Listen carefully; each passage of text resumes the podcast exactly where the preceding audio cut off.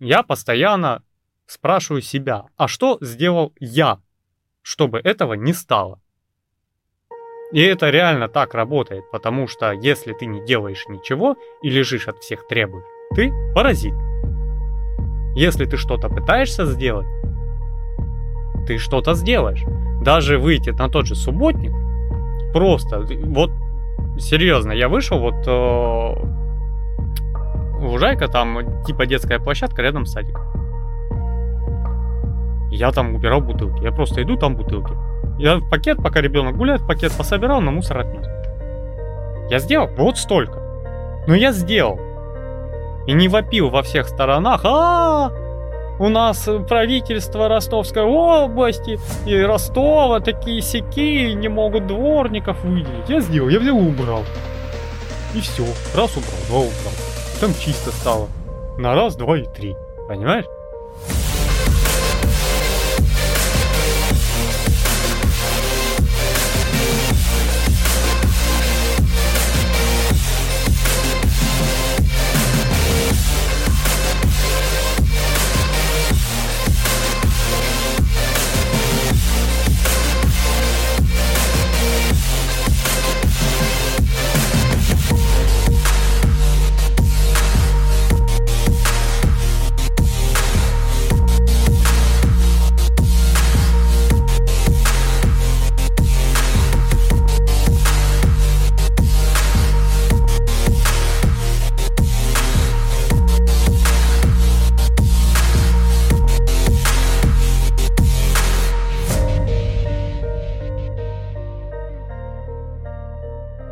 Доброго времени суток, друзья! Мы спустились с поверхности. С вами я, Калай Злостов, и Сергей Мирин сидит вон напротив меня.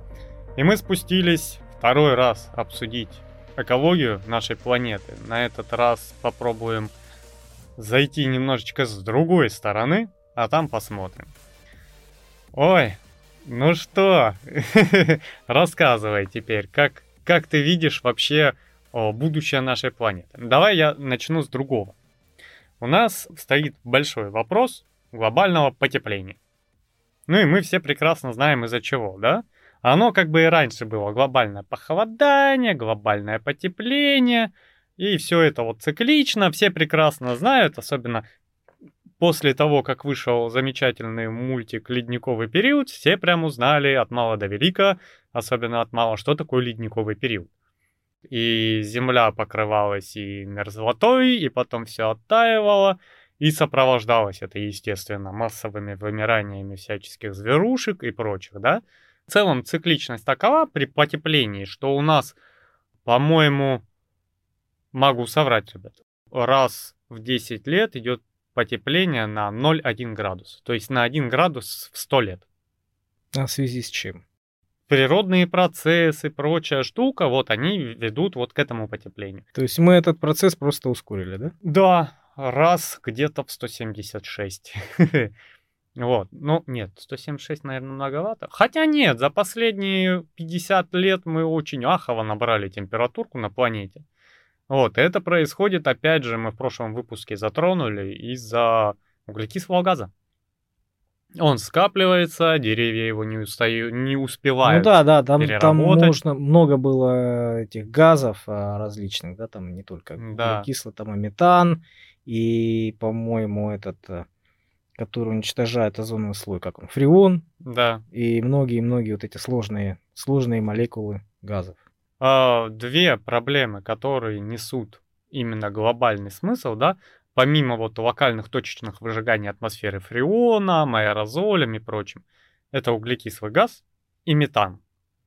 И чем вообще грозит вот, ну, насыщение этими газами, в первую очередь СО2, потому что он вырабатывается естественным путем в очень больших количествах. Это сгорание нефтепродуктов, любое вообще сгорание практически.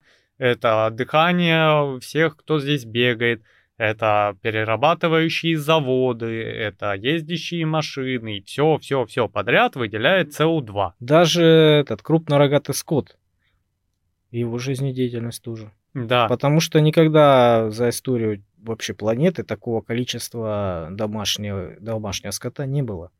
Помнишь, я тебе скидывал эту картинку, а, где было указано, какое количество биомассы, да? Да, да, да. На, ну, на планете нашей. Сколько чего кого. Там человечки были, да? В середине такое пятнышко.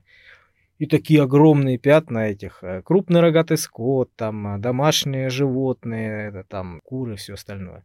И где-то какие-то несколько точек это были дикие, дикие животные. Дикие. То есть диких животных на планете практически не осталось. Ну да, их много в разнообразии, но по факту мало в количестве. О них просто говорят, пишут, показывают, и создается впечатление, что их много, что куда ты не пойдешь, там тигр, там будет у тебя слон, там еще кто-то. А по факту, даже если они остались где-то, да, в э, дикой природе, но этих мест немного. Да. Потому что все заселил человек или уничтожил. Ну, опять же, смотри, вернемся к леднику. У тебя скапливается газ, возникает парниковый эффект. Мы сравнивали его с тепличкой в прошлом выпуске, да, огуречной. И у тебя начинают таять ледники. Вот э, Тают они тают, и казалось бы, что такого? Но тают и тают. Во-первых, это повысит уровень жидкости в океане. То есть прибрежные зоны, Венеция точно утонет практически сразу.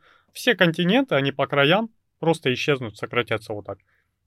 Меньше Пом... станет земли. Да. Помимо этого у нас очень большие залежи метана на дне океана, огромные залежи метана в ледниках, это может высвободить при таянии ледника очень огромную массу метана.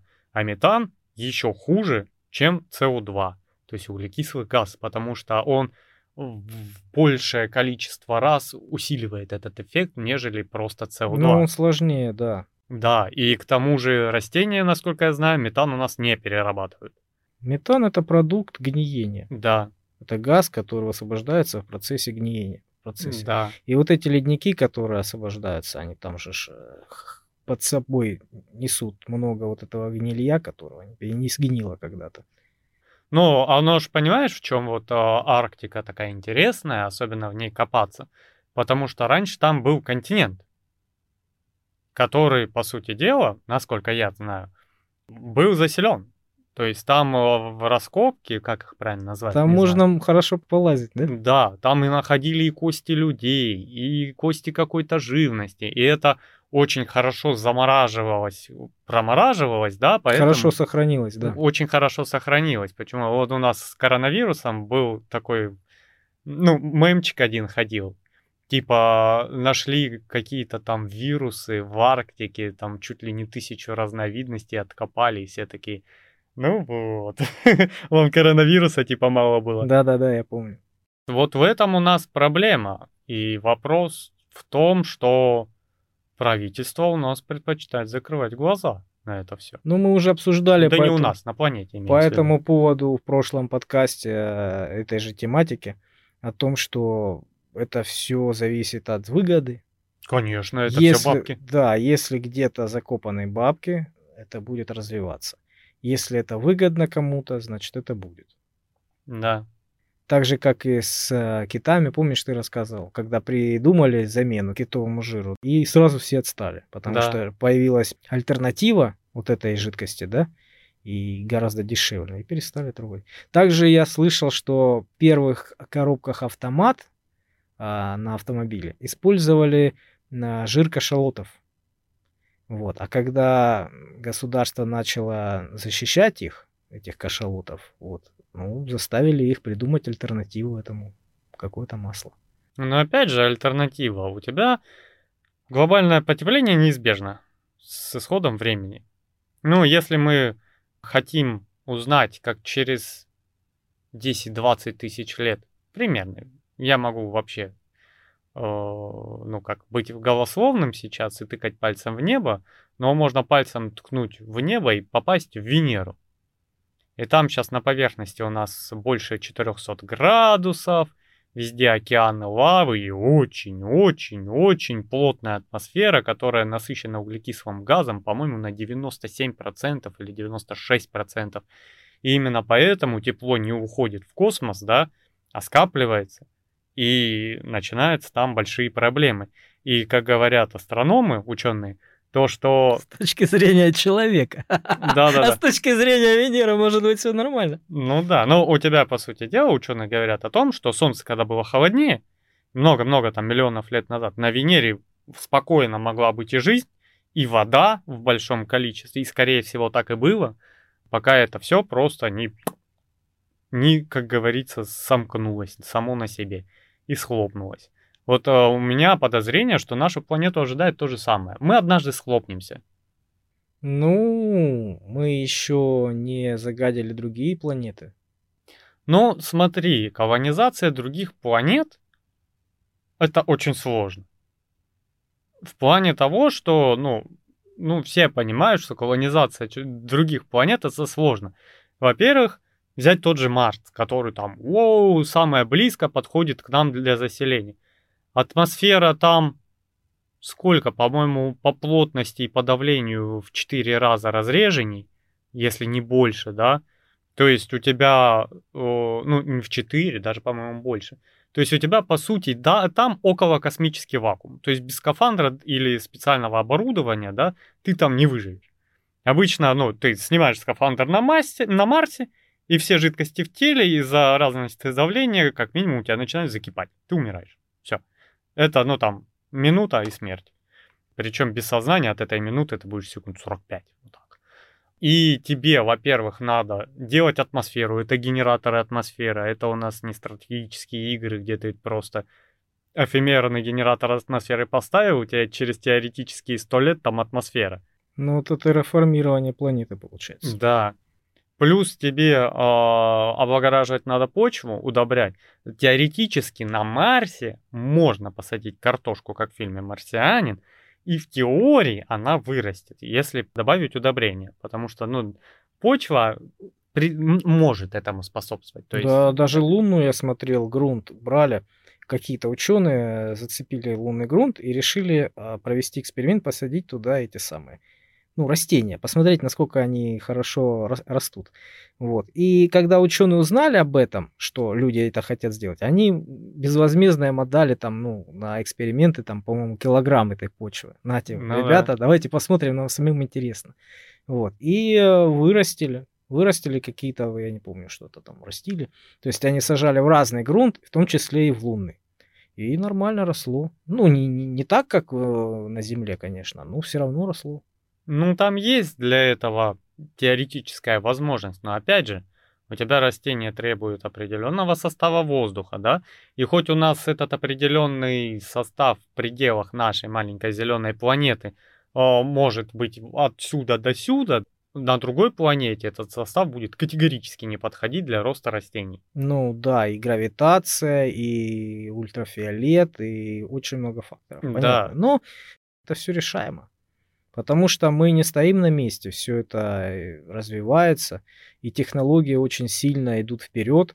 Как я наговорил в прошлый раз, а одна, открытие одной технологии какой-то, да, она может приводить э, к открытию других технологий. Так э, мы развивались, у нас были целые индустрии, целые какие-то направления, которые из поколения в поколение люди работали там. И были эти все ремесла, ну, очень такими длительными. Ну, например, какие-то а, поставки грузов, да, с одной стороны в другую. Там люди поколениями работали на погрузке этих а, кораблей. А когда придумали контейнеровозы, а, контейнерами возить этот, э, эти продукты, это сильно удешевило продукты и ускорило э, погрузку-разгрузку.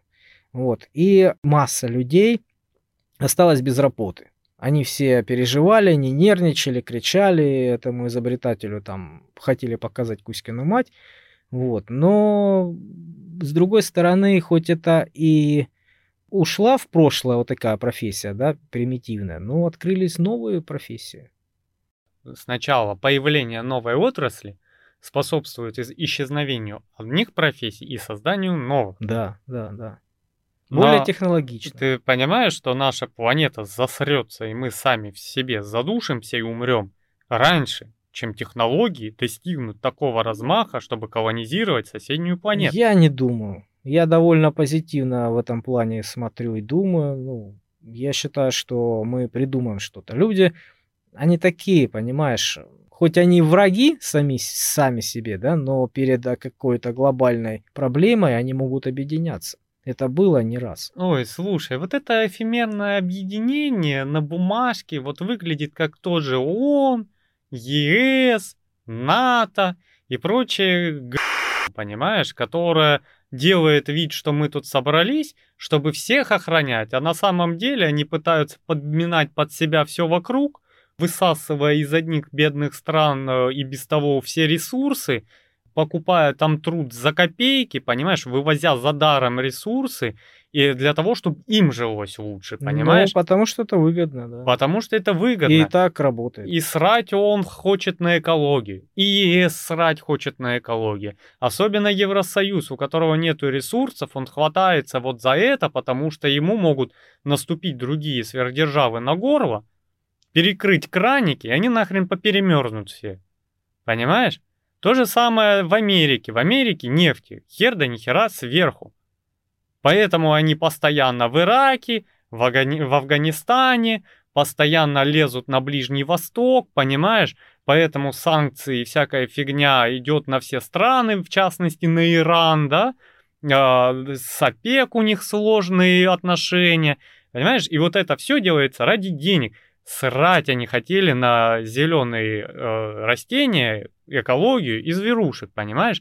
И когда к власти пришел Трамп, он открыто заявил, что вот это вот все ваши э, ученые, которые сидят и занимаются э, экологией, они политизированы и делают все ради бабла. Он э, посыпались судебные иски на экологов, ученых, понимаешь, их стали повсюду притеснять, и под этой эгидой вырубаться огромная масса лесов для добычи э, низкосортной нефти, понимаешь? Блин, тысячами квадратных километров вырубаются леса. Причем в той области, где они вырубались, я сейчас точно не скажу, эти леса были сугубо важны.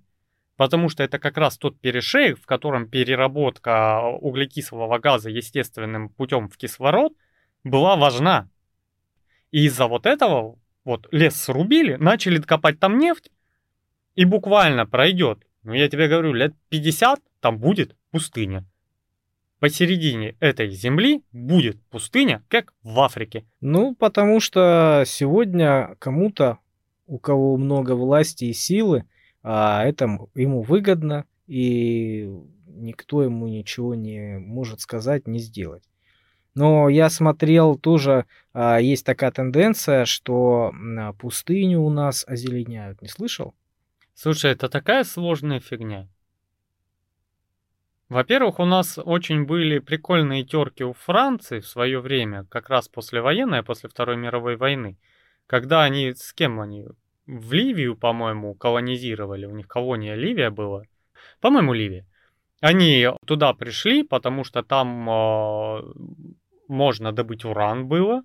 А потом, когда уходили, все это там, знаешь, колонии начали отходить, типа, мы сами по себе и прочее. На бумажке это все было типа, они, они больше не колония. По факту все осталось точно так же. Да? Посадили свое правительство, точно так же вытаскивают ресурсы.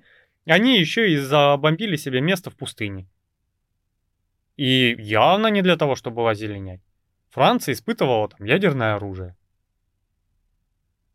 нахрен оно никому не надо, понимаешь? Это будет у нас, этого не должно быть, и все ученые трубят об этом.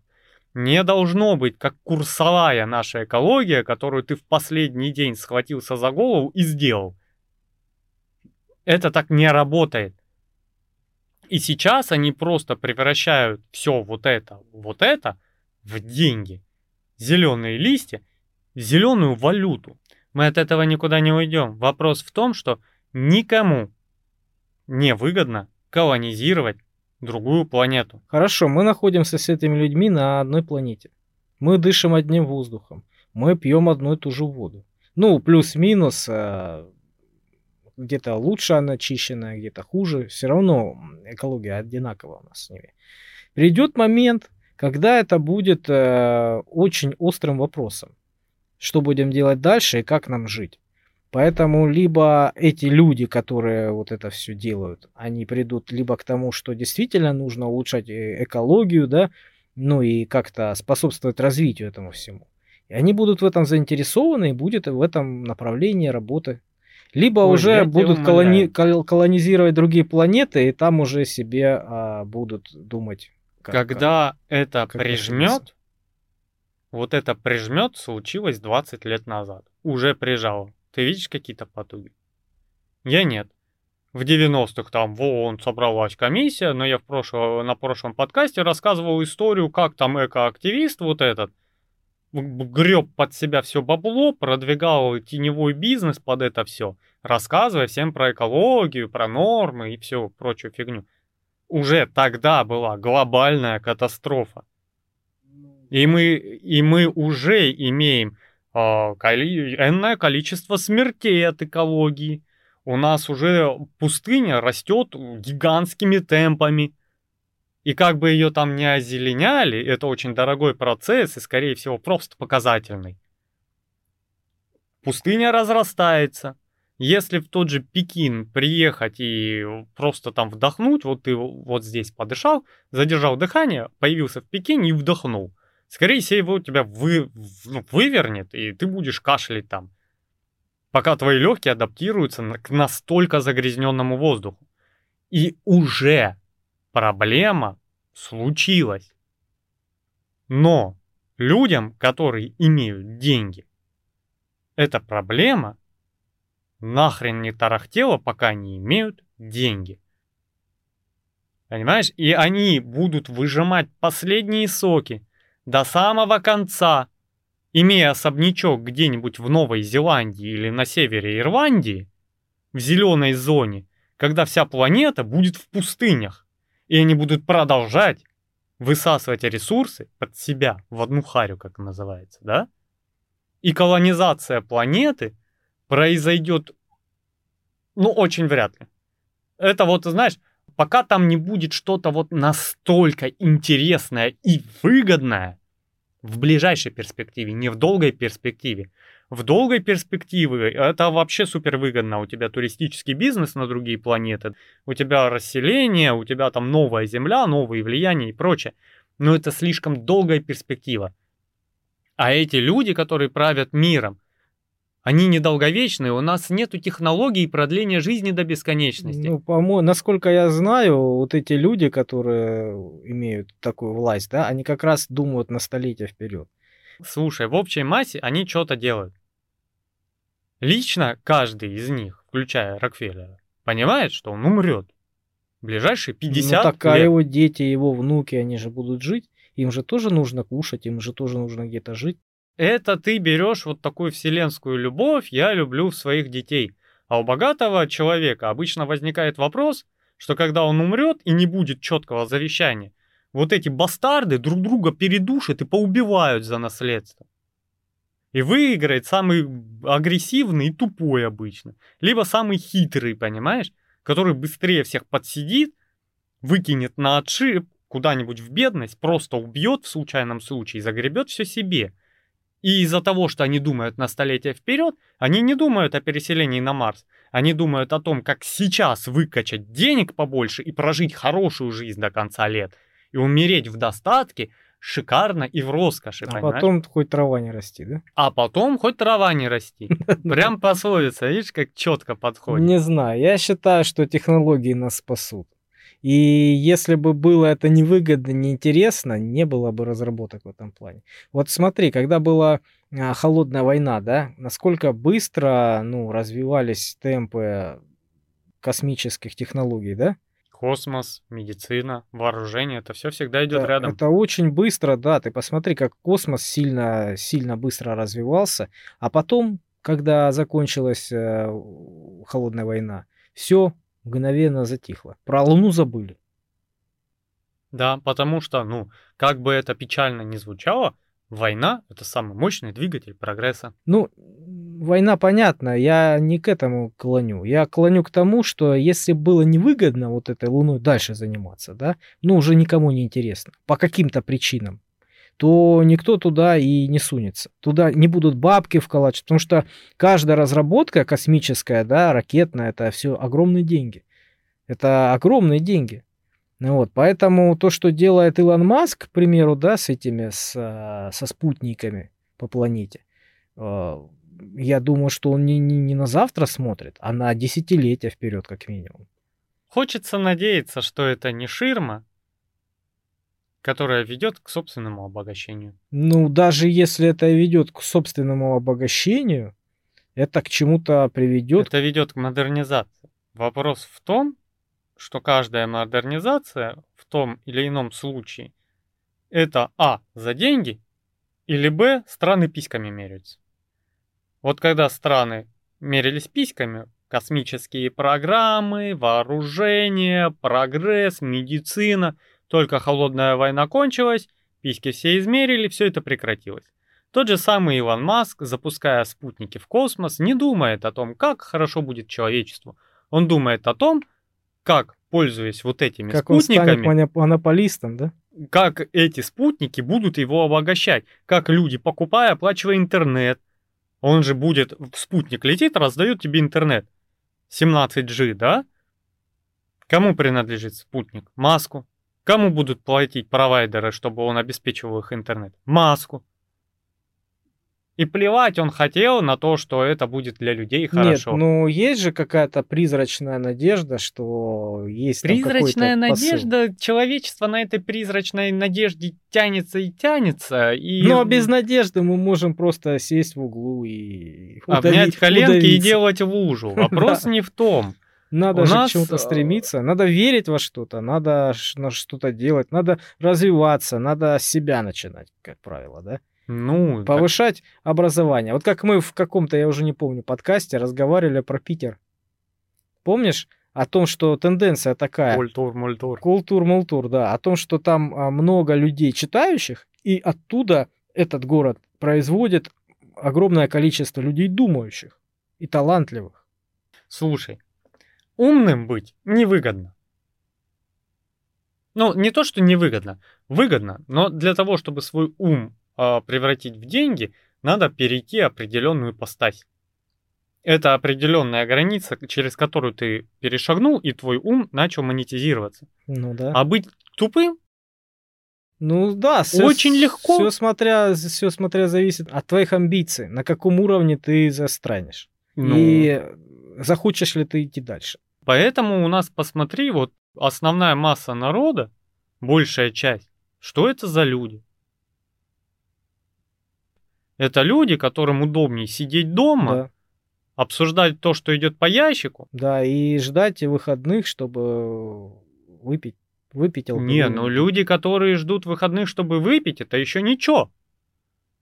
А люди, которые ждут выходных, чтобы протрезветь, это уже другой вопрос, понимаешь?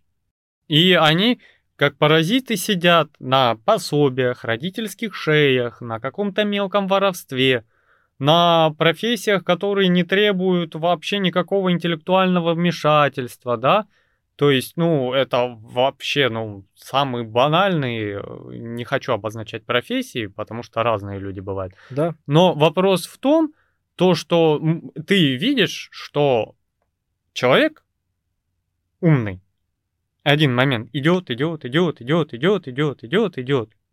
А потом он упирается и понимает, что он идет, а ничего не меняется.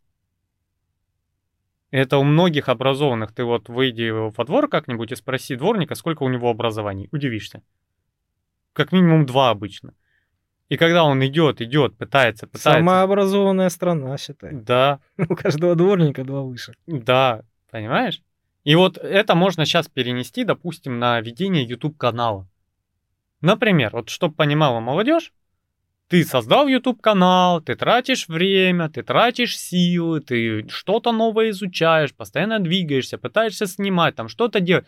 И через три года ты понимаешь, что тебе за это ни копейки. А время уходит. Понимаешь? И сейчас, да, мир других возможностей, время других возможностей. А раньше ты уперся и понял, насколько все хреново, и что ты нахрен никому не нужен, без подвязок, без этих, со своим умишком, интеллектом, образованностью, да, и ты очень быстро, ну, если человек, допустим, не как баран, вот как, в, опять же, в прошлом выпуске я рассказывал, человека, который там в лабораторию, мистер Пропер, драил, да, чтобы добиться своей цели, а потом долбился в каждую дверь до конца своей жизни, пока не умер, чтобы свинцовый бензин этот победить. Он просто вот рогом уперся и пошел, но это огромная сила воли. Ну, это понятно, что, знаешь, во все времена рождались гении. Вот. И вот эти вот гении, они рождались, а, ну, упреждая свое время, что ли. То есть они вот как Эдисон, да, как э, Тесла, как э, Генри Форд, они были гениями своего времени, и они очень сильно продвинули науку и технологии поменяли, да. Вот. И никто в них не верил, все как бы ну, боялись этих технологий. И они были белыми воронами, им было очень тяжело. Время сейчас сильно изменилось. И оно меняется все быстрее и быстрее. Поэтому сейчас, ну, на мой взгляд, да, это максимально удобное время для того, чтобы ты ну, развивался, потому что никогда не была так доступна информация, так наглядно, и она, ну, в большинстве своем она бесплатна, и она а, у тебя появляется мгновенно, за несколько секунд ты можешь узнать все. Слушай, я в один момент тоже так подумал, ну, ты можешь узнать все. Но вопрос в том, возникает опять, зачем? Вот, вот я тебе сейчас э, скажу две вещи. Во-первых, старое время, когда у тебя там в основном колхозники копаются, да, где-то там идет война, одни пришли, э, подожгли тебе сарай, потом другие пришли, подожгли сарай, а ты хочешь просто вырастить свое зерно. И появляются вот эти светлые умы, которые мы вот так по пальцам, по фамилиям можем назвать, там, Ньютон, Пифагор, да, Эйнштейн и прочие, которые просто у них упало забрало, и я должен это сделать, да, неважно, какое мое финансовое состояние, неважно, что у меня сожгутся на костре, неважно, что я живу в нищете, вообще все неважно, я хочу. Это вот, знаешь, ну, я бы назвал это даже психическим отклонением, очень полезным, кстати, но все равно психическим отклонением и большой целеустремленностью. Но в то же время у тебя на фоне общей массы ты был, во-первых, умнее, а во-вторых, тебе было что открывать. Попробуй упростить вопрос. Вот ты такой сидишь в ванной и ножкой плюхаешь. И понимаешь, что у тебя о движении воды нету ни одного физического закона, ни одного уравнения. И ты сидишь такой, йо, о, можно за это зацепиться, да, у Мишка-то имеется. Все. А сейчас ты такой, так, что бы открыть нового? Да, я понял, о чем. Ага, квантовые частицы. Что надо, чтобы в них поковыряться? И ты вот так смотришь, а тебе вот пол библиотеки надо чуть ли не наизусть выучить, понять, до этого еще дойти, дорасти, все эти законы выучить, как оно работает, килотонны, вот как мы в фильмах все видим, там научных, они всю доску расписывают, переписывают, вот так в горе книг, да, и ты такой, ну, наконец-таки я добрался до того, чтобы нормально изучить вопрос. Плевать, что мне уже 76, да, но я теперь готов. Вот. Ну, ты знаешь, мне кажется, ты утрируешь, потому что ты... Утрирую. Да, ты смотришь довольно так э, узко с точки зрения, наверное, старины, Теперь другой вопрос, который я хотел тебе сказать. Это старину отметаем. Сейчас ты умный, образованный человек, который в целом, скорее всего, менеджер среднего звена, как и большинство у нас талантов, которые не блеснули и не были замечены. Ты менеджер среднего звена, прожигающий свою жизнь в офисе на работе, которая, ну, так себе пользу приносит. И ты такой, ну, я сейчас вот, и пошел думать, читать, развиваться. А, тебе на это нужно времени, ты, блин, мало спишь, мало ешь, ты работаешь два раза больше, потому что у тебя основная работа, которой надо оплачивать что-то. Тебе еще тут изучать. Вот мы с тобой к этому пример живой, да? И потом ты смотришь на вон того 17-летнего подростка, который кривляется в ТикТоке и зарабатывает миллионы. Да, но только... И эти... хочется опустить руки, да, надеть розовую пачку и начать плясать, потому что это проще быть клоуном, тупым, без образования и заработать миллионы в наше время. А быть умным и сидеть умничать тут на подкастах не всем интересно, понимаешь? Ну, ты знаешь, э, вот этот вот 17-летний подросток, который кривляется за миллионы, да, и это сродни лотереи. Их немного. Их не, не, не такое количество, сколько остальных людей. То есть миллионеров, ну, не так много. Вот, поэтому и э, если ты будешь надевать розовую пачку, как ты говоришь, и, пля, и плясать, да, ну, очень маленький процент, что это вот выстрелит, выпулит, и ты тоже станешь миллионером, таким же, как и он. Потому что на все ниши сейчас развиваются.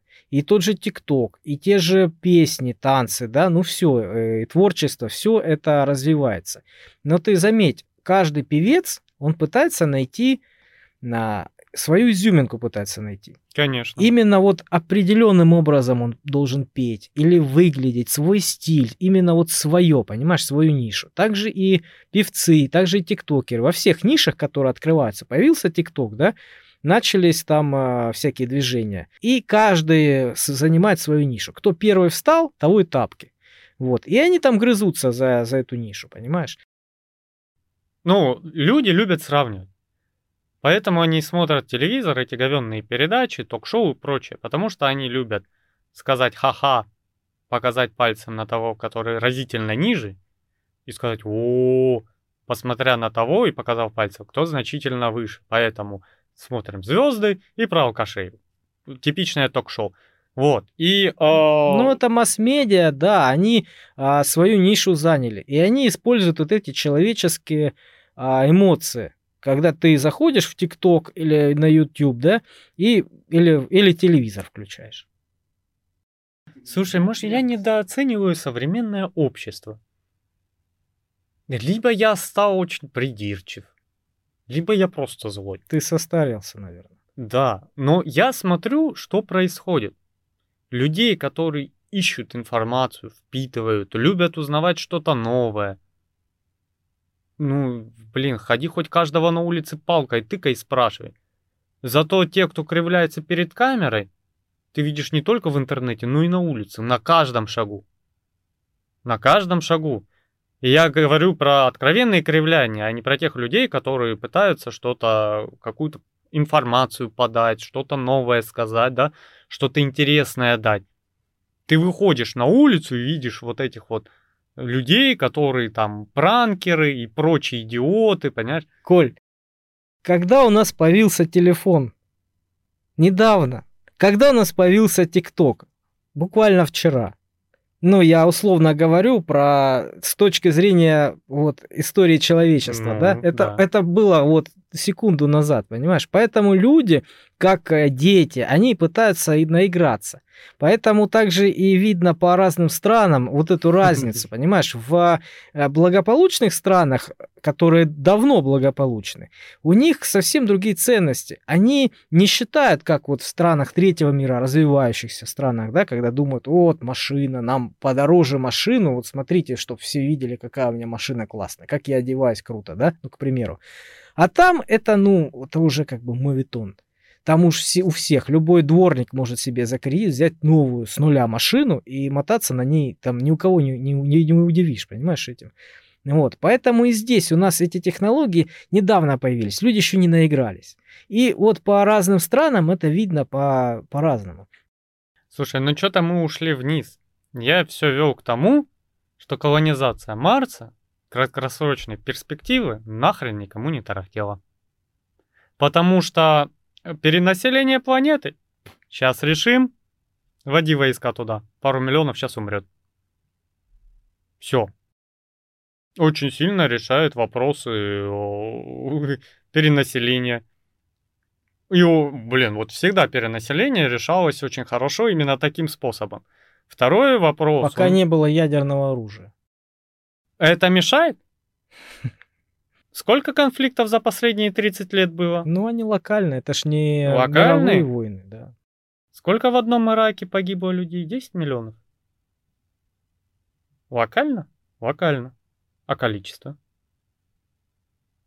А количество погибших людей? А количество точек? Да, за последние 20-30 лет Югославия, Ирак, э, Грузия, Осетия, Армения, Азербайджан, э, Сирия. Мелкие конфликты в африканских странах, развязанные политическим режимом западно. Афганистан, Чечня. Пальцы можно загибать массами. И это за последние 30 лет. Война всегда. И просто у нашего человека вот позиция, что ну это где-то там. Это такой локальный местный конфликтик. Меня да? это не касается, да? Меня это не касается, я закрываю на этого глаза. Даже мы, живя с Донецком, буквально, вот, буквально, на машине за день доедешь, мы не осознаем. Наша психика, ну, защищается от этого. Но это ж там.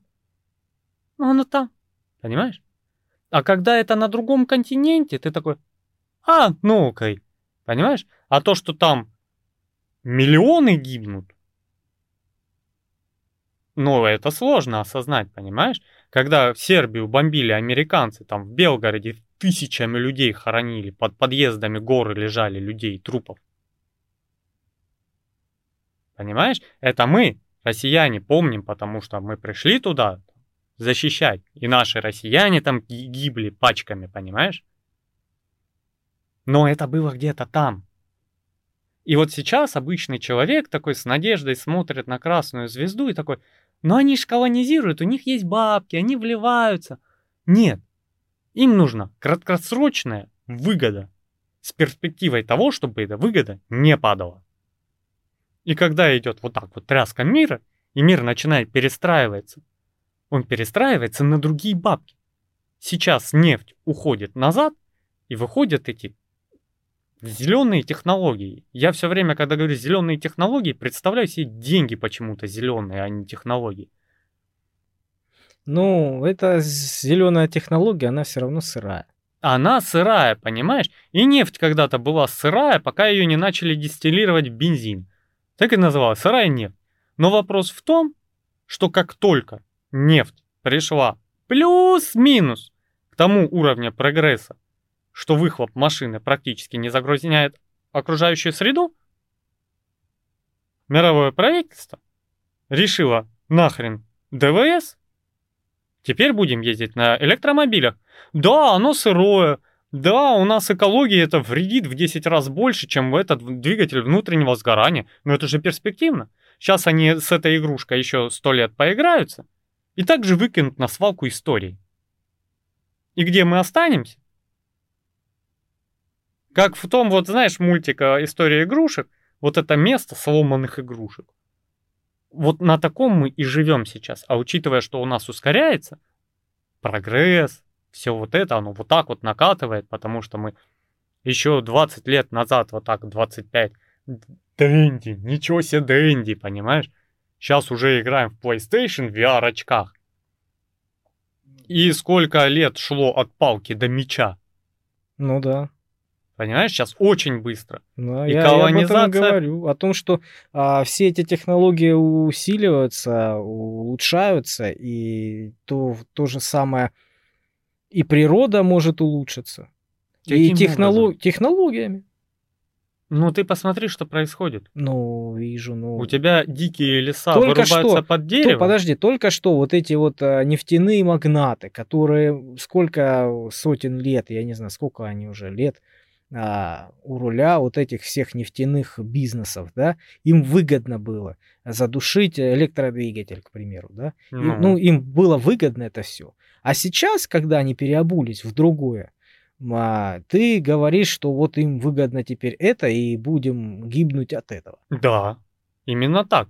У тебя нефтяные загрязнения были, и вырубались леса для добычи нефти. А теперь у тебя литий-ионные аккумуляторы, выкинутые в почву, который вот такая батарейка, квадратный километр, делает непригодным для растительности. И у тебя килотоннами будут выкидываться эти аккумуляторы повсюду. Ну, закинем их куда-нибудь на Венеру. Да никто этим не занимается, понимаешь? Ну, почему не занимается? Смотри. Если, подожди, Маск только что, буквально недавно, придумал а, свои а, ракеты, которые во сколько раз а, дешевле стали производить, а, с, ну, полезный. Ну, потому что они возвращаются, ну. Ну, а дальше что будет? Дальше мы как на такси будем летать туда. Когда все это удешевится, тогда и вообще другие будут э, Смотри, движения. Вот я как предприниматель типичный, и так работает экономическая система, от этого никуда не уйдешь. Вот у меня сейчас возможность заработать деньги на этом. Но у меня появляются отходы. И вот сюда землю закопать в, каком-нибудь, в какой-нибудь стране третьего мира у меня стоит 2 рубля. А отправить это же количество мусора на солнце, чтобы оно там сгорело, 15 миллионов. Угу.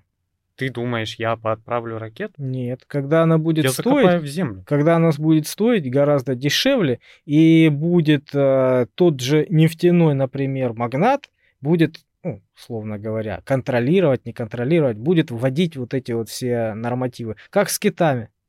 Но понимаешь, в чем проблема? Будет запрещено тебе закапывать. Да, понимаешь, в чем проблема? На законодательном уровне. У тебя вопрос стоит в том, что вот эти вот а, переработка идет нахер. В прямом смысле слова она идет нахер, потому что ее нахер посылают, потому что она дороже и нахер никому не нужна. У нас вон свалка покрышек. Он там, если глобально взять, покрышки резиновые. Там каждый год пожар, который загрязняет экологию просто ахово. Там все покрышки мира использованные, понимаешь?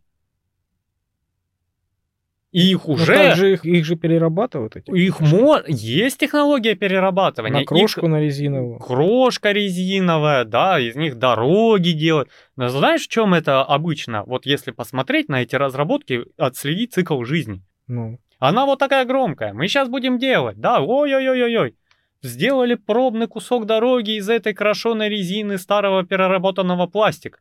И все такие, вау, они все-таки занимаются экологией. И пошли кушать борщ на кухне, понимаешь? А те такие в глаза побросали пыль и ушли. Потому что сделать этот асфальт, переработать резину, применить химикаты, специальные технологии, это все постелить, во-первых, в разы дороже обычного асфальта, в разы дороже обычно выкинуть в какую-нибудь страну, и это финансово неинтересно. И отследить ты практически любой такой концепт-арт переработки, он остается на фоне маленькой компании, которая такая и сдохла тут же. Вместе со своей технологией. Понятно, что концепты, они были во все времена. Все показывали какие-то концепты не жизнеспособные, да, ну просто, просто потому что надо. Может быть, они деньги на этом собирают, может быть, как-то зарабатывают, да, не знаю. Может быть, это компания однодневки. Знаешь, есть такие, э, показывают проекты на YouTube-канале, когда как, как реклама идут. Вот а, у нас новая разработка, колесо какое-то там, к примеру, которое бешеное КПД дает, там, ну просто супер. И нам палки в колеса ставят, но мы хотим вам предложить какие-то там а, эти самые акции взамен нашей компании. Вы вложите в нас деньги, а мы потом вам акциями, мы разбогатеем вместе с вами. И эти компании зарегистрированы юрлицо в каких-то других странах ну, не, не в наших, где юрисдикция совсем не наша. И вот ты платишь, например, деньги, поверил этому всему, вот эта технология, да, я буду один из первых, кто к ним поверил. Свои бабки отдаешь туда, в этот лохотрон, и все, и до свидания. И по нашему закону ты не предъявишь ничего, потому что ты платишь не им, а третьему лицу. Ну, то есть они грамотно, красиво все это делают. Понятно, что лохотроны такие были и будут. Но есть же не лохотроны, просто технологии, когда сыры, они всегда дорогие. Вот когда придумали графен, по-моему, в четвертом году, в 2004 году, по-моему, придумали его, да? Знаешь же, что такое? Ну, расскажи. Графен, по-моему, а, случайно, что ли, изобрели. А, это графит, то есть это углерод, да? А И фен. Да. Это графит, сетка из атомов этого графита. Ну, молекулярная толщину, решетка. Да, толщину в одну молекулу. Просто mm-hmm. она а, в виде сетки. То есть, как его, как его показывали, сделали. Вот взяли кусок э, графита, наклеили скотч на него, оторвали скотч, и то, что осталось на скотче, вот это и был графен. То есть это вот как раз вот эта пленка. Mm-hmm. Ну, то есть растворили потом аккуратно этот э, скотч, там вместе с клеем, да, и осталась эта тоненькая решетка. Его очень давно придумали. Так и многие э, Слушай, ну, технологии но, точно а, так же происходят. На, нафига нам графен? Графен это прекрасная технология. Этот материал, если из него сделать что-то, какой-то материал, да, из этого графена, он очень гибкий, бесконечно прочный, и, по-моему, он э, прекрасный передатчик э, тепла проводит тепло, в общем. Ну, хороший проводник. Проводник. Теплопроводник. Да, ну... и поэтому это прекрасный материал, но загвоздка в том, что технология вот недавно появилась относительно. И всегда так происходит. Когда что-то открывается новое, да, должно пройти как минимум лет пять чтобы эта технология нормально начала развиваться. То есть там про- проблема в его производстве, и все. Открыть-то его открыли. А производить, может быть, тоже научились. Но его не будут использовать, покуда, как ты говоришь, не будет это выгодно. То есть э, его технология не будет удешевлена, производство настолько, что его можно использовать. Поэтому э, его слишком дорого использовать, чтобы производить, чтобы использовать. Вот. Поэтому, когда придумал технологию, которая будет э, дешево его производить в нормальных больших количествах, быстро, он будет везде. Точно так же и было и с этими, с машинами мы разговаривали в прошлом подкасте, да, когда они были доступны, когда только появились. По-моему, придумал первый автомобиль а с ДВС. Это Benz. О, я не помню. По-моему, Benz. Вот, придумал свою машину, причем электрокар, да, электромашину, а, придумали за 10 лет до того, как он родился. То есть это была машина взамен якобы устаревших а, пароходов, по-моему. Ну, с паровым двигателем. Да. Вот. Придумали в те года на электрической тяге машину, а на двух, по-моему, электродвигателях работала. Она выглядела как а, такая торпеда. Вот. И футуристическая такая, обтекаемая. И она раз, первая, которая разгонялась до 100 км в час. А самая быстрая э, машина на ДВС тогда развивала скорость 30 км в час. Но там были аккумуляторы слишком... Э... Ну, они не емкие были. Нет, у нее запас хода был, подожди, где-то 75 километров. Не, ну на те времена это много. Не, не, не у нее. Вообще были такие цифры. Плохие аккумуляторы, на самом деле. Они были капризные, они были ну, плохие, плохого качества, низкого. Вот. Ну и как-то, видимо, все это заглохло дело. Поэтому вот когда появилась первая машина ДВС, она была бешеных денег, стоила ее долго производить было и а, не по карману никому. Поэтому они не вышли в массу. Когда пришел Форд, он их удешевил капитально, они начали в массу. Что делает Маск с этими с ракетами? Поэтому и все технологии, также с графеном, понимаешь, пластик когда появился. То же самое, сколько лет прошло, прежде чем его начали использовать. Когда изобрели, а потом использовать начали. Ну, опять же, а да много ли у нас времени осталось? У нас, вот мы живем в средних широтах, у нас умеренный климат. И нам вот это глобальное потепление на первых порах даже выгодно.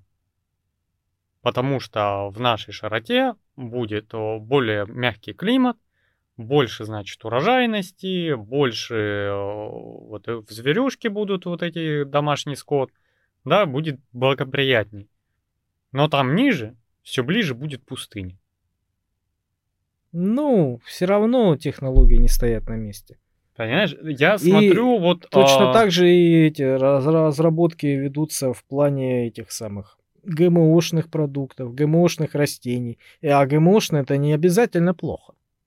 Это ну, не вообще всегда плохо. изначально это неплохо. Это у нас почему-то накрутили как-то ну, в СМИ эти, да, да, и да. в желтой прессе, что мы от этого умрем как у нас накручивают и э, жиры эти э, не животного происхождения, растительные жиры. У нас вот такими буквами пишут, не содержит растительных жиров. Ну, это Потому что когда сделали, когда-то сделали вброс о том, что это вредно. Оказывается, это не вреднее, а, чем обычные животные жиры, а в некоторых э, моментах даже полезнее, потому что там лучше расщепляется и прочая фигня. Да. То же самое и с ГМО. Ну вот если взять, допустим, тот же помидор, вот у тебя помидор со всеми его недостатками, и тебе эти недостатки из него надо удалить. И ты делаешь генную модификацию не для того, чтобы он убивал людей и непредсказуемые последствия, а ты делаешь, чтобы он раньше созревал, больше был, вкуснее был. Меньше болел. И меньше болел, да? И тогда тебе в этот продукт он просто будет попадать быстрее, дешевле и вкуснее, да? Да, да, да. Но у нас же ГМО, дети-мутанты, ну, импотенция хайп, хайп, и да. прочая фигня. И на этом фоне люди зарабатывают деньги, на вот этом вот страхе. Да. И ты, чтобы ты бежал, покупал минопродукцию, где написано не, нет ГМО, не содержит там растительных жиров и все остальное. Нет, я не говорю, что а, химические там какие-то очень сильно напичканные товары, это не вредно. Вредно. ГМО это не химически напичканные, давайте разбираться. Химически напичканные это пестициды, удобрения и прочее, какого они качества, химического состава и как, как они использовались при росте растений. А ГМО это генная модификация. Как из волка у тебя сделали пекинеса. Вот это генная модификация. И у тебя, понимаешь, этот пекинес чихает, кашляет, и он болен, но он красивый, милый, и от него получили все, что надо. Чтобы он был красивый, милый, пушистый и няшный, и помещался в сумочку. Да, он э, не способен уже к дикой жизни. Совершенно. Вот это генная модификация. Также и с помидором, который генно модифицировали, он в теплице вырастает как арбуз, он вкусный, полезный, питательный, но вынеси его за эту теплицу, он там не выживет. Вот это генная модификация. А химически напичкано это другое. Это когда ты в арбузик делаешь укольчик, чтобы он был краснее и созрел быстрее. Вот это другая ипостать, понимаешь? Когда его удобрили там э, какими-то химическими удобрениями или от э, этих как насекомых вредителей обрабатывали какой-то химией, а потом, э, ну, не провели, я не знаю, там, дезинфекцию этого всего, или все это попало в корни, и все это находится внутри. Вот это химически напичканное. Слушай, в том году, наверное, узнал одну тайну про помидоры. Разговаривал с тепличником, который именно занимается выращиванием. Вот. Знаешь, такие помидоры с носиком? Ага. Видел остреньким? Их не существует в природе таких. Они не вырастают даже такими. Смысл в том, что вот этот носик делается благодаря укольчику. То есть каждый помидор ходит, тепличник тыкает. Я не знаю, химия это или, или какое-то удобрение специальное, вредно это или не вредно. Этого я не могу сказать. Но я знаю, что он что-то... Может быть, он просто тыкает а, там иголкой, я не знаю. Но я слышал, они между собой разговаривали при мне, что он ходит, тыкает, как-то так они еще называют, и вследствие этого носик вырастает. И они его выдают как за какой-то особенный этот сорт. Ну, видишь, и сейчас мы такие скажем, о, это плохо, и все такие, а, это плохо, не ешьте эти помидоры, да? Как обычно и бывает. Ну, так и будет, конечно. Ну, опять же, опять же, я тебе скажу, Марс никому не интересен. Это красивая байка, чтобы люди имели какую-то надежду на случай того, что планету засрем в край. Ну, может и так, а может и не так. Я думаю, что если ведутся разработки, либо они воруются в огромных количествах, и просто это, ну, под этим, под этим флагом, да, на уровне государства все это тырится. А может быть и действительно это интересно, действительно они собираются туда закохтиться, полететь. Ну, слушай, вот у нас отправляется вот этот э, робот-марсоход на Марс. Вбухиваются огромные деньги на разработку, на транспортировку его туда, да, он там катается, фоткает. Просто так, что ли? Просто так похоже. Не, на самом деле он берет пробы грунта и прочее. А зачем? Они ищут огромные залежи чего-то дорогого. Да пускай так.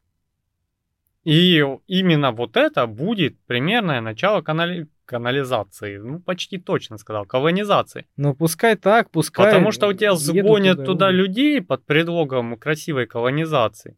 А Скорее по сути, всего, это заключенных будут. будут это будут рабы в шахте, которые будут добывать ценный ресурс, умирать там пачками и возить это на основную землю. Это будет очередная колония с рабами. А вот эта сказка, мы полетим, ну, хорошо. и там расселимся. А это для это... того, чтобы вот как религия была на начальных порах, чтобы дать человеку надежду, потому что без нее человек начинает метаться и самоубиваться. Ну хорошо, а если это будет новая Австралия? Ну я к тому, что людей туда изначально заселяли заключенных, это был огромный континент, огромная тюрьма. Там только заключенных туда привозили колонизировали эту землю как заключенных. Ну и со временем эти заключенные себе сделали нормальные условия и сейчас живут неплохо. Это ж потомки этих всех. Не, ну я понимаю. Я не настолько знаю хорошо Австралию, чтобы говорить о том, что она нам сейчас дает. Потому что они... Что нам может дать? Она хрен знает где, далеко. Никто они толком не слышит, никто они ничего не знает, кроме того, что Хью Джекман играет Росомаху, и он с Австралии. Вопрос в том, что мало ли что там. Мы туда смотрим, видим кенгуру, огромных пауков, и такие у-у-у. А то, что там потомки бандитов, и последствия этого какие, мы с тобой не знаем, потому что это как локальные конфликты, где-то там. И вот там вот, недалеко от нас, находится район железнодорожный. А вон там еще один бандитский район. И вот вот этот железнодорожный район, ты в него приезжаешь и понимаешь, что там происходит и разницу. А потом выясняется, что раньше это просто были расселенные заключенные, которые строили железную дорогу. И там до сих пор, вот буквально, ну, недавно, ну, не в разрезе времени, не а, позавчера, да, не в прошлом году, просто школьники под наускиванием родителей пошли бить другую группу школьников с ножами и скидывали с моста друг друга, понимаешь? И у них с детства может передаваться вот это, знаешь, по понятиям. Вот пахан по понятиям, значит и сын таким вырастет. Это не факт, не факт. Это в каком обществе он вырастет, понимаешь? Да. Но по сути дела, да, я воспитывая ребенка, все дальше и все больше понимаю, что он ведет себя очень сильно похоже, как я и жена. Только сейчас, учитывая, что ребенок маленький, более утрированно, более там наигранно, ярко и артистично, да, не просто как этот от меда скулы сводит, да, но все равно он вырастает вот в этом социуме. И Австралия, как целый район заселенный, целый континент заселенный насильниками, убийцами и прочим, угу. может вырастить следующее поколение таких же. Понимаешь? Ну, если бы они были такими же сейчас, то там бы не было цивилизации. А мы знаем, они поубивали ну, окей, бы окей, цивилизация, хорошо. Ну там на, на неплохом они уровне этом среди Они хорошо живут, стран. потому что они в один момент стали очень выгодной колонией. Понимаешь? Вот у нас, опять вспомни тех же французов, которые искали уран по шахтам в Африке и нашли. Там было племя бедуинов. Им было вообще плевать, что происходит, главное, чтобы банан на той пальме был хороший свеж. И пришли туда европейцы, и под эгидой того, что надо забирать ресурс за условное ничего, они начали строить вокруг и поднимать цивилизацию. Потом выбрали мэра, там смотришь эти демократические выборы а, на протяжении там многих лет, короче, один кандидат, и его все выбирают.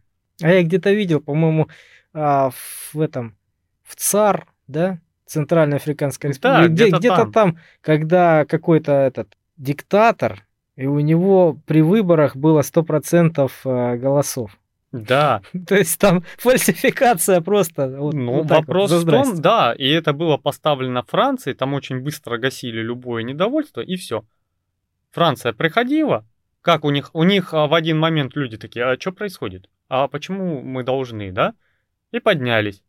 И тут откуда-то появился французский армейский спецназ И за неделю все это вычистил. И уехал. И потом они привлекли э, страны ОПЕК, которые э, хотели себе ядерные разработки. И учитывая, что Франция не была обременена договоренностями о нераспространении ядерного оружия, Франция пообещала странам ОПЕК поделиться технологиями разработки ядерного оружия при условии, что те полностью оплатят железную дорогу, потому что транспортировка урана из шахт была очень тяжелой, сложной и далекой что они полностью оплатят строительство, и вот этот э, демократически выбранный единственный кандидат даже принял э, под давлением французов мусульманство. Понимаешь, чтобы страны ОПЕК начали строить железную дорогу. И все это делалось, вот э, страна росла только под условием того, чтобы ее очень хорошо доить, пока она не высохнет, понимаешь? И пока страны ОПЕК на фоне того, что их кинули, а французы их кинули, откровенно кинули после строительства дороги, там начались такие бардаки, у меня целая отдельная история по этому поводу есть. Там э, и главу Рено во Франции застрелили на улице, и все таки чего?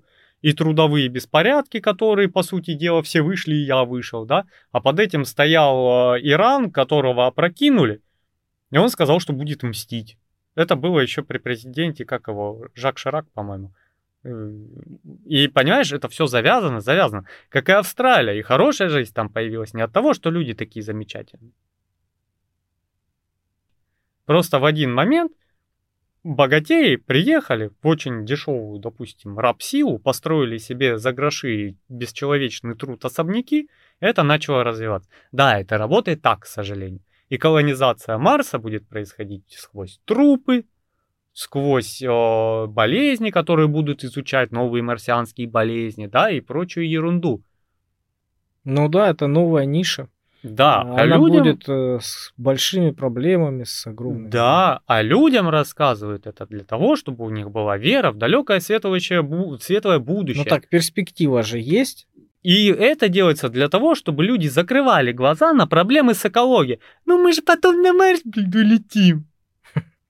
Ну пускай этот завод работает, отходы скидывает, да, у нас там рыба всплывает.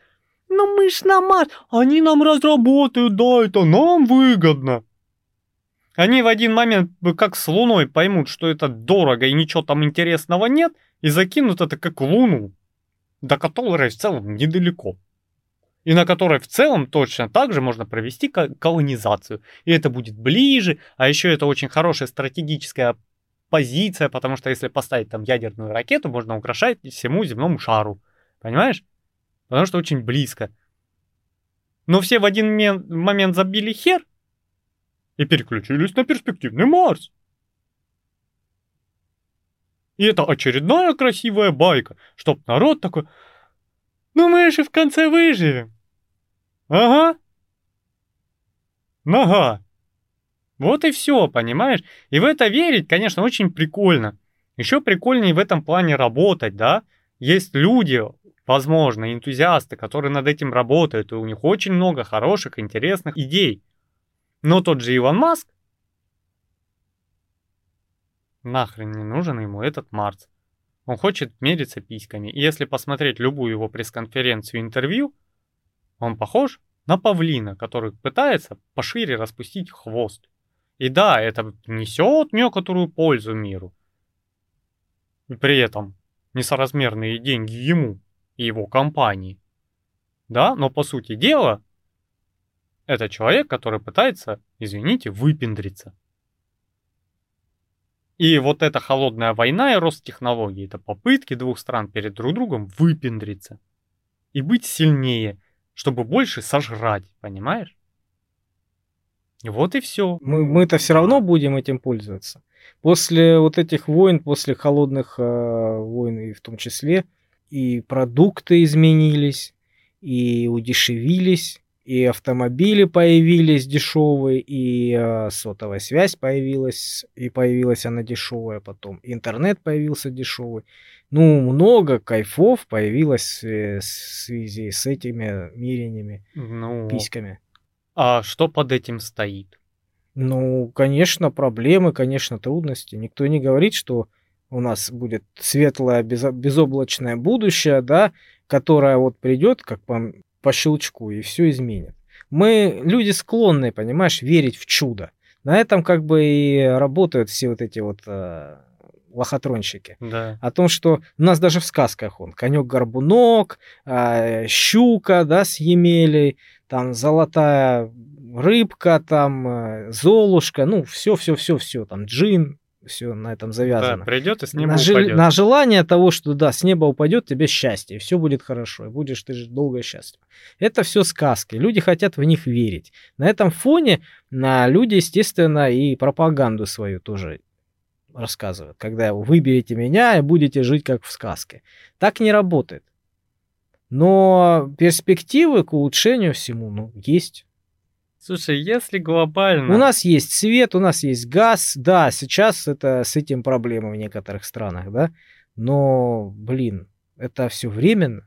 Когда-то это все уляжется, все это устаканится, когда-то придет к, к общему знаменателю все, и опять будет а, большой промежуток времени, ну, мира в общем на планете. Если глобально И будет смотреть... опять развиваться технология. Вон а, насчет этих, этих самых компьютеров а, слышал квантовых? Mm. Не слышал, да? Короче, смысл в том, что существует квантовый компьютер, который мгновенно работает. По сравнению с обычными компьютерами, ну, он просто самолет.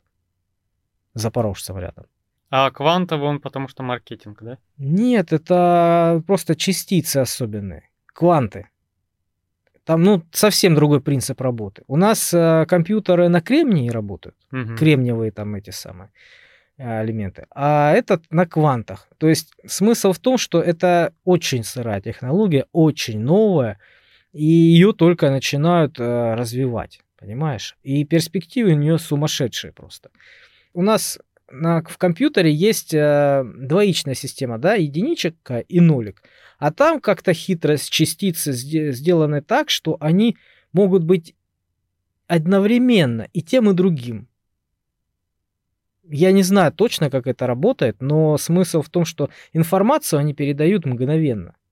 И эта система очень сырая, сложная и очень нежная. То есть при каких-то малейших изменениях температуры, там, давления, даже космических вспышек каких-то, да, все у тебя рушится. Информация пропадает. И вот над этим ученые работают, чтобы устаканить это все. Там э, важное условие, чтобы была температура минусовая очень сильная, очень серьезная. Поэтому там бешеное охлаждение и все остальное. То есть они работают. Вот сейчас, насколько я слышал, второе поколение, вот их уже идет. Первое поколение а, было в 300 раз медленнее, чем сейчас второе. Вот.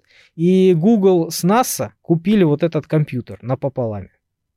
Вот купили компьютер, и а, он оказался, он оказался в 3600 раз быстрее, чем суперкомпьютер. Ну, понял, да, суперкомпьютер, mm-hmm. это который занимает здания огромные, серверы такие вот. И в 100 миллионов раз быстрее, чем обычный средний персональный компьютер. Ну, это пока... Он есть. И представляешь себе, когда его, этот компьютер, ну, э, сделают нормальным, чтобы он нормально работал и стабильно когда его будут э, использовать э, вовсю. Ты понимаешь, там ну, скорости ну, просто несо, несоизмеримые с обычными компьютерами. И э, многие технологии просто улетут, улетят в космос, и появится огромное количество других ниш, понимаешь? И в том числе и э, разработки какие-то дополненной реальности, виртуальной реальности, да, а фармацевтика улетит, понимаешь, э, эти самые, медицина там, ну и все-все-все остальное. Всякие моделирования, разработки, они просто, ну... И вот эти все ниши появятся новые, в них кто-то должен работать. Не, ну никто не говорит о том, что у нас сейчас будут проблемы с работой и прочее это. Всегда появляется технология и нужны новые специалисты. Никто не знает, к чему она приведет, и что от этого ожидать. Но это ящик Пандоры на самом деле. Слушай, если смотреть на все эти технологии в глобальном смысле, они сделаны для того, чтобы убивать других человеков эффективнее, меньше повреждая своих. И деньги. Вот и все. Бесконечная грызня за бабки и ресурсы. И эта технология в первую очередь купили НАСА сотрудничающие с, вот, с военными силами США. И им нужно, чтобы этот процессор очень быстренько высчитывал нужные данные для поражения вражеских целей. И в первую очередь, как было с GPS, пока он не вышел там через 50 лет в народной массы, он будет исключительно для того, чтобы эффективно разведывать и поражать. Ну, так всегда было. И когда колонизировали эту Америку, когда ее открыли, колонизировали европейцы Америку, они пришли к местным туземцам, да? И вырезали. Нахер. И вырезали весь континент, потому что несопоставимый уровень развития был у европейцев и у местных, потому что местные там с копьями с луками бегали, они даже лошадь не видели в глаза. А эти пришли, 600 человек, по-моему, их было. Кортес, по-моему, да, первый там был. Ага, который вырезал там э, пол Мексики. Да, да, да. И вот он пришел с лошадьми, с оружием, с огнестрельным, и на них смотрели как на богов. А почему это произошло? Потому что а, у них в Европе были ожесточенные бои. И люди придумывали эффективные методы, как ты говоришь, и способы убийства друг друга. В связи с этим сильно прокачались технологии. Ну, как бы это было, да. И так и будет, видимо, в ближайшее а, время. Говорят русские варвары.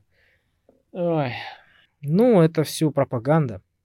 Ой, пропаганда. Ну, конечно, пропаганда. И очень красивая, которую все верят. Да, понимаешь, пришли европейцы, которые друг другом грызлись-грызлись, решили, что здесь им места мало. Пошли и вырезали целый континент. Где эти индейцы? В резервациях сидят, да. на пособиях. Доживают. А знаешь, кто их больше всех истреблял? Я читал, я удивился. Мормоны. Mm, ну, мы к этому вернемся на книжном подкасте. Да, мормоны там упоминались. Причем это те, кто очень сильно верил в Бога. Да. Вот это для меня было интересно. Да. И с этой верой в Бога они больше всех убивали и истребляли местное население. А ты посмотри, крестовые походы, да. Воины Аллаха, да? Джихад. И прочее, прочее, прочее. Понимаешь? Ну вот, все вот это в средневековье завязано на том, у кого вера крепче. И в доказательство веры они применяли оружие. Вот и все. Ну да, когда они проверяли, а, судили этих самых ведьм, да, проверяли их, ведьма или нет. Если она утонула, значит она ну, определенно ведьма. Ведьма, да? Если всплыла, то не ведьма. По-моему, так было. И все такие ведьмы. Да, все казались прям ведьмами. Да, там очень интересно. И вот эти вот предки мормонов, эти крестовые походы. У нас же зарождалась офигеть какая цивилизация. Где? Офигеть какая умная. Арабские страны. А, о, я слышал я слышал, они выдумали, я уже не помню, там очень много изобретений они придумали, от калькулят... калькулятора, счеты, да, математика, эти цифры, да. медицина, астрономия, астрономия. У них очень-очень-очень много всяких э, гениальных изобретений, которые просто сильно ускорили человечество, а да. а потом пришло другое, другое правление, и все эти технологии... А, слишком оно было, по-моему, религиозное. Сказала, все, нафиг. Это мы, да? мы, мы за религию топим, а эти технологии нафиг. Да? По-моему, так. Европейцы пришли. И вырезали нахрен все там. Потому что у нас Бог правильный, а у вас неправильный. Чем вы тут занимаетесь? Херней вы тут занимаетесь. Там собор, по-моему, стоит очень красивый, шедевральный собор. По-моему, собор Девы Марии. Я, честно, не помню, как называется. В одной из книг, которые я тебе постоянно советую, Дэна Брауна, хорошо все описано, и все события там какие были.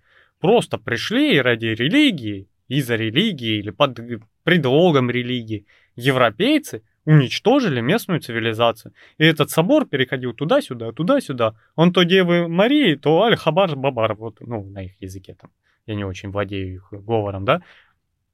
Вот и все, пожалуйста. Потому что вот эти европейцы свои попытки убить друг друга насолили очень много кому. В Африке колонии рабы, смерти бесконечной. В Индии бедность и прочее. Э, африканские страны постоянно уже под гнетом и европейцев, и их потомков на другом континенте. Ну, еще не забывай, при всех этих жуткостях, да, даже сегодня можно а, нормальную, обычную страну, которая пытается просто выжить и развиваться, ее можно задушить санкциями. Да. Если она а, начинает сильно развиваться, зачем мне нужен конкурент на планете? Это передел власти, это сила у него будет какая-то. Нам этого не нужно. Пока да. я сильный, надо его задавить. И как показывает история, самая богатая страна с высоким уровнем жизни имеет до хрена точек на карте, за счет которых они имеют хорошую жизнь, а там дыра полная голода, смертей и болезней. Это так работает. Принцип сообщающегося сосуда. И если вот там где-то э, в Америке очень хорошо живется, то на другой стороне живется очень плохо, потому что это Америка высасывает жизнь из другого, допустим, континента. Понимаешь?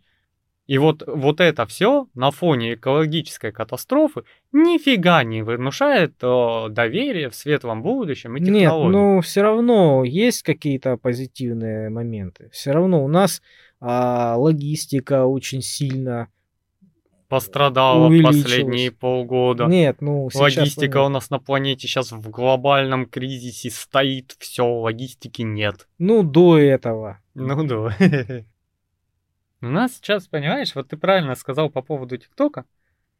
Вот кто первый встал, того и тапки.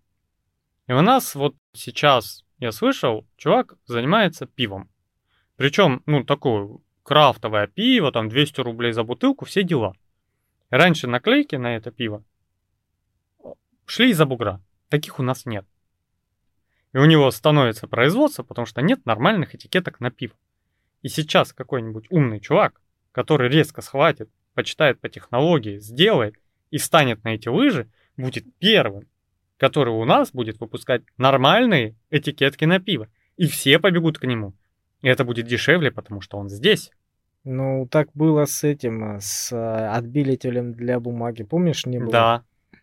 То же самое. Не было в стране отбеливателя для бумаги. Была бумага у нас желтая. Да. Желто-коричневого цвета. Даже, как пергамент. Да, даже квитанции приходили людям, я видел. Слушай, ну вот о, дело в том, что вот эти санкции, как бы там кто ни говорил, скептически не относился, о, внутреннюю экономику поднимают. Они сейчас в моменте ее задушили сильно, но благодаря этому, во-первых, ушла конкуренция и освободилась большая ниша.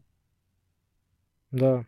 И люди сейчас начнут делать свое, потому что как бы то ни было, очень много умных, прогрессивных людей, которые сейчас вовремя займут технологию на фоне низкой конкуренции, более выгодного предложения и очень большого спроса.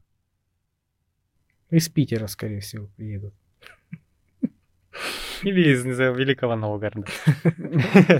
Вот, поэтому, ну, все это очень хорошо. Ну, видишь, есть позитивные нотки. В экономике, да, в экологии нет. Придумаем что-нибудь. Также мы придумаем и с переработкой этих батареек, и с а, удешевлением этой всей продукции. Понимаешь, у нас сейчас либо надо строить и придумывать какие-то станции по перегонке углекислого газа в другой газ, допустим, кислород, либо заниматься массовой высадкой лесов, что делать никто не будет. Потому что это надо сдвигать поля, сдвигать заселенность и прочее, и делать обратно дикую природу. И это в целом в рамках глобальной экономики никому не интересно. Подожди, подожди. Я слышал, есть технология э, этих самых водоросли. Какие-то там водоросли, которые забирают э, углекислый газ, как ты говоришь, и выделяют кислород. И вот, насколько я слышал, эта технология вроде как развивается, вроде как там кто-то пытается ее развить. То есть огромные такие отстойники, знаешь, как за городом поля такие огромные. Вот, вот такие же отстойники вот с этим вот. Э, вот ну да, видишь, опять же, все это делается, все это, ну, плюс-минус будет как мертвому припаду. Опреснители тоже. Раньше их никогда не существовало. Сейчас есть опреснители. Но это дорого. Опреснять воду из соленой, делать э, питьевую. Ну, ну, слушай, раньше тоже можно было сделать опреснитель. И все, кто плюс-минус ходил в походу, прекрасно знают, как сделать из соленой воды пресную. Это элементарно, Ватсон. Выпарить Ну, конечно, выпарить. Ну, так она же будет э, дистиллированная. Она будет мертвая. Это же добавлять туда надо что-то. Возьми камни, вот так сложи. Горочкой, пирамидкой, как показывают, от э, крупных к мелкому. И пропусти воду. Она, во-первых, отфильтруется довольно хорошо от грязи всяких примесей. А во-вторых, напитается тебе минералами. Пожалуйста. Можешь камень пососать. Нет, спасибо. Ну, понимаешь, у тебя есть опреснитель. Вопрос остается в его минерализации. Все. Минерализация процесс не такой уж тягостный на самом деле. Вон ты можешь взять банально литр минералки с собой в поход и, ну, там, ессентуки с самой большой цифрой, да, и просто добавляя чайную ложку в дистиллированную воду, ты получаешь обычную. Ну, значит, э, все это возможно. И из морской воды можно делать пресную и поить людей и все остальное. Ну, у нас природа из морской воды делает пресную. Вон сегодня полдня делала пресную воду у нас над городом. Громыхала! Вот, то есть, нет, в перспективе, да. Но по факту я не позитивный. Оно будет хорошо. Но не, не в нашу смену. Да? Но не в нашу смену, это во-первых. А во-вторых, когда уже глобально прижмет. Вот когда деваться некуда Да, будет. я сразу подумал, знаешь, о чем? Помнишь Факусима, когда долбануло это все? А мы, по-моему, с тобой общались по этому поводу. Не помню, я в подкастах или нет. И когда это все произошло, в мгновение ока просто со всех стран понапирались туда всякие специалисты, и все это быстро ликвидировали, насколько это возможно. Потому что, ну, таких масштабов аварии, они затронут всю планету. Это никому не нужно, это никому не выгодно. Да. И все мгновенно с одним скопом скинулись и все это сделали, устранили. Возможно, так будет, когда прям припечет когда уже будут задыхаться вот те. Да, когда уже им будет мало кислорода. Да. При этом пол планеты уже будет разлагаться. В этом и проблема. И нас спасает, я об этом уже говорил, только одно, что человек для государства один из самых ценных ресурсов. Больше того, это самый ценный ресурс. И в него делается очень большой вклад, чтобы отбить инвестиции, потому что без человека – который будет крутить гайки на том же нефтедобывающем заводе, нефть не добудешь. Ну тут да. Руду не выкопаешь. Интересно то, что... И не повоюешь в соседней стране. Интересно то, что государству нужен как работяга, которая, ну, не хочет развиваться, да, и он знает свою узкую специальность хорошо и да. работает.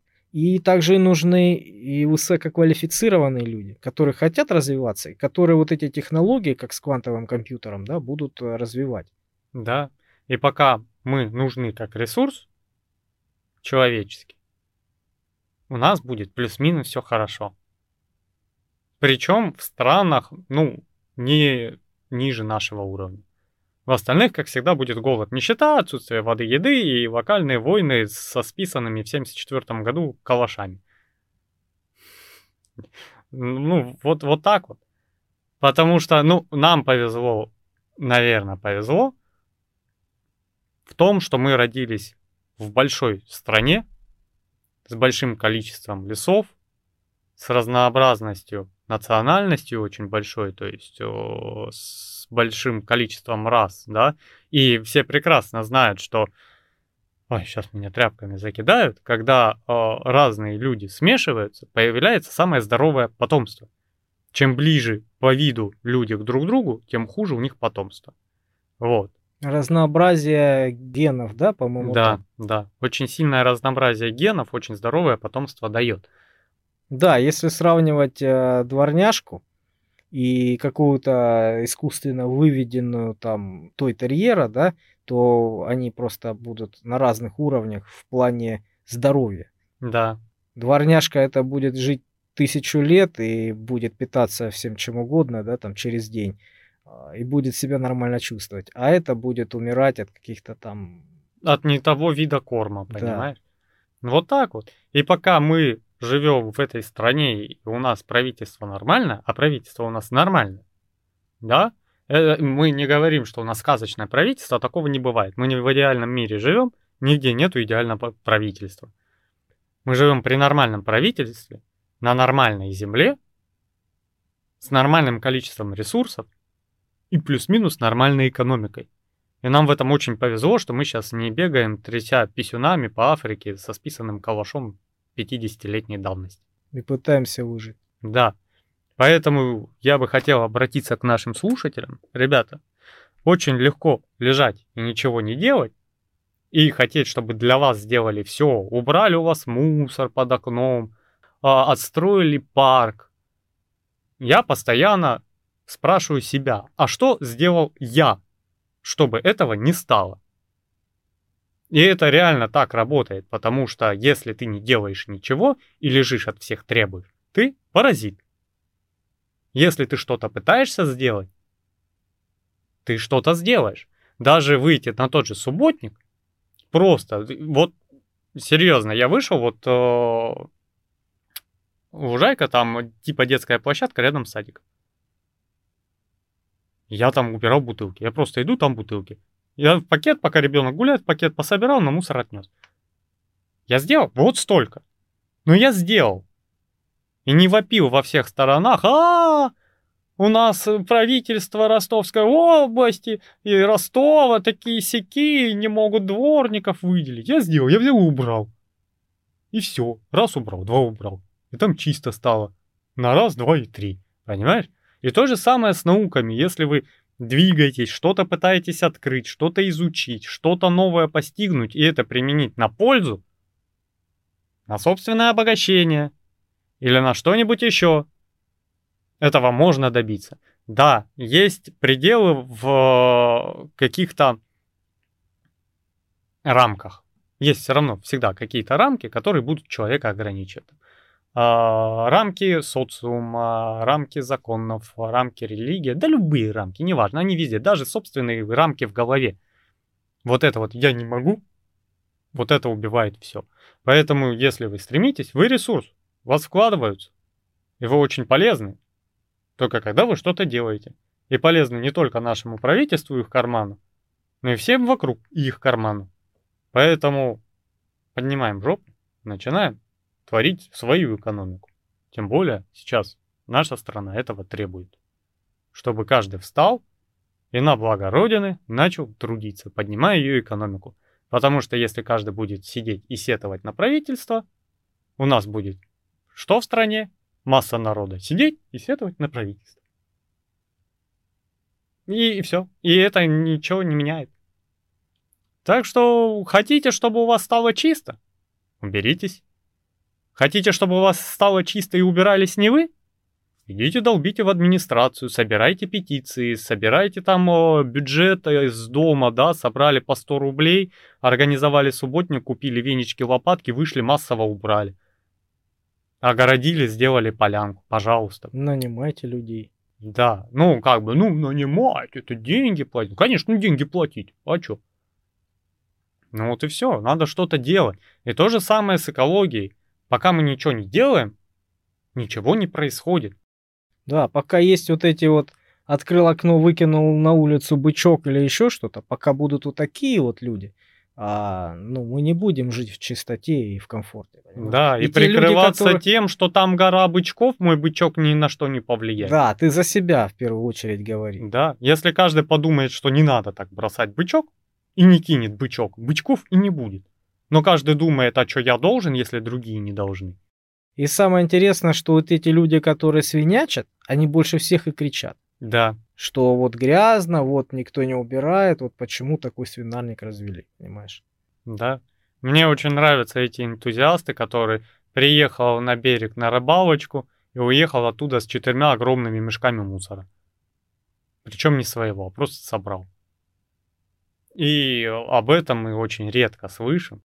Какой-то был субботник, вот как ты говоришь, люди, просто обычные люди, граждане в каком-то таком-то городе, пришли набережную начали а, убирать. Вот назначили они время, назначили день, и какая-то звезда, какой-то певец, то ли, то ли этот а, Рома Зверь, да, или как там? Зверев, что ли? Сергей Зверев? Нет, который звери. А, понял, понял. Понял, по-моему, он. Я не помню, какой-то этот а, певец, э, рок-музыкант. Группа Звери называется. Да, да, да.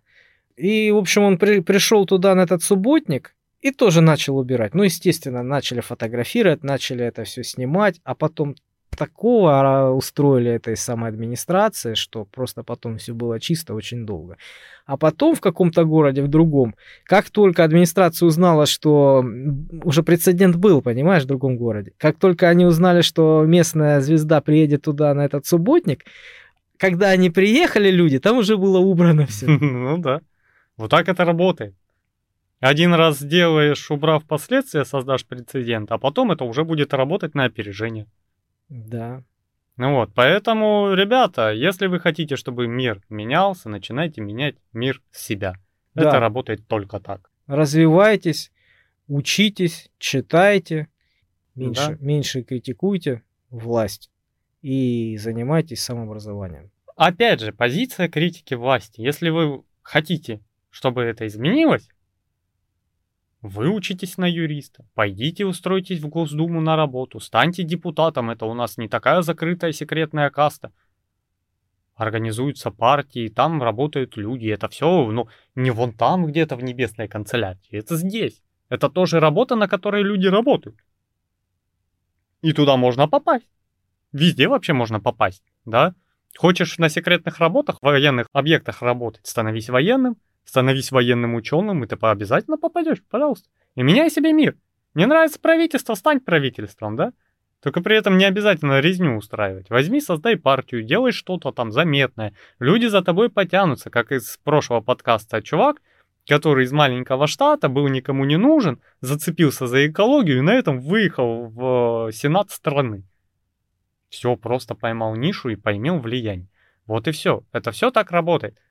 А кричать, устраивать бардак и прочую фигню, это никому не помощь. Это лишние проблемы всем вообще. Вот. Ну, бывают, конечно, моменты. Ну что? Есть у тебя что еще сказать? Обнадежь людей. Они ждут от тебя словца доброго, надежды, лучика надежды, что все будет хорошо. Технологии Ребята, все исправят. Технологии все исправят. Будет все прекрасно. Главное в это верить Главное развиваться, не стоять на месте, учиться и следить за собой. Ну, конечно. Делайте, ребята. Как говорят у нас определенные структуры. А кто кроме нас? Да вот это работает так везде. Никто кроме нас. Пока сам не сделаешь, никто не сделает. Ну, а мы отправимся на поверхность, потому что сегодня мы хоть что-то да сделали. Ну вот. Пойдем спать перед тем, как делать дальше, потому что времени отдыхать, лежебочить и обвинять других у нас нету, кроме как на подкастах. Люблю проехаться по людям. Ну что ж, мы возвращаемся на поверхность, а вы подписывайтесь на канал, приходите на наши аудиоподкасты, смотрите в ютубе видеоподкасты, обсуждайте, задавайте вопросы, мы все видим, вас там пока не 10 миллиардов. Пишите свой хейт, обсудим. Да, да. Вот. Ну и пойдем. Че уж. Пока-пока.